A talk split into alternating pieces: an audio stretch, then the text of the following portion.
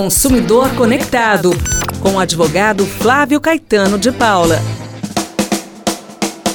Vamos lá, minha riqueza. Continuando sem parar pelo mundo de sucessos em 98.9. Um beijo da Bel no seu coraçãozinho.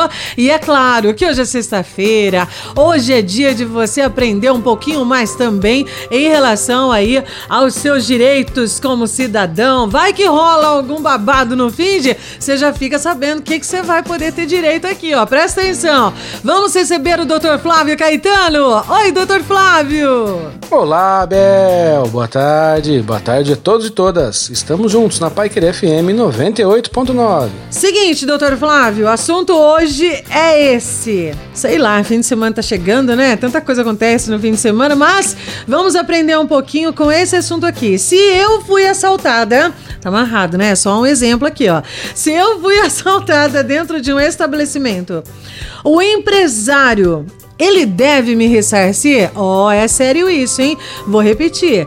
Se eu fui assaltada dentro de um estabelecimento, o empresário deve me ressarcir? Pois é, a, a jurisprudência ou né, as decisões judiciais, elas encaram isso dependendo do tipo de estabelecimento. Então, estabelecimentos que tem lá é, um aparato de segurança, porque a sua atividade em si ela é considerada uma atividade de risco, né? Os bancos, por exemplo, você vai entrar, tem porta giratória, tem controle de, do que entra, do que sai, tem segurança armada, tem vigilância. Então já é um espaço que tem toda uma proteção oferecida.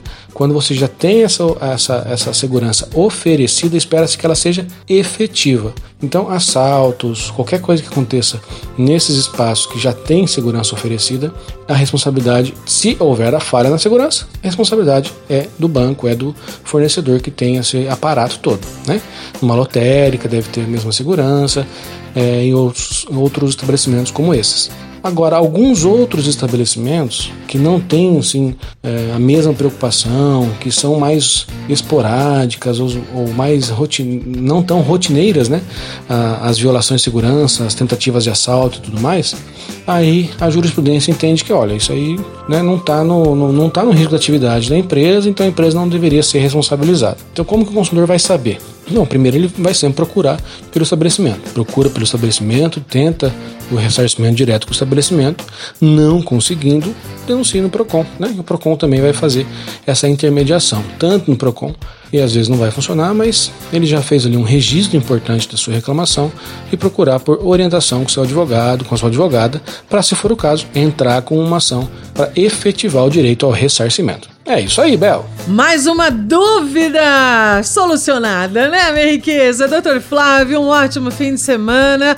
Dá um beijo nessa família linda, viu? Aproveitem bastante. Obrigado, muito obrigado e até a próxima.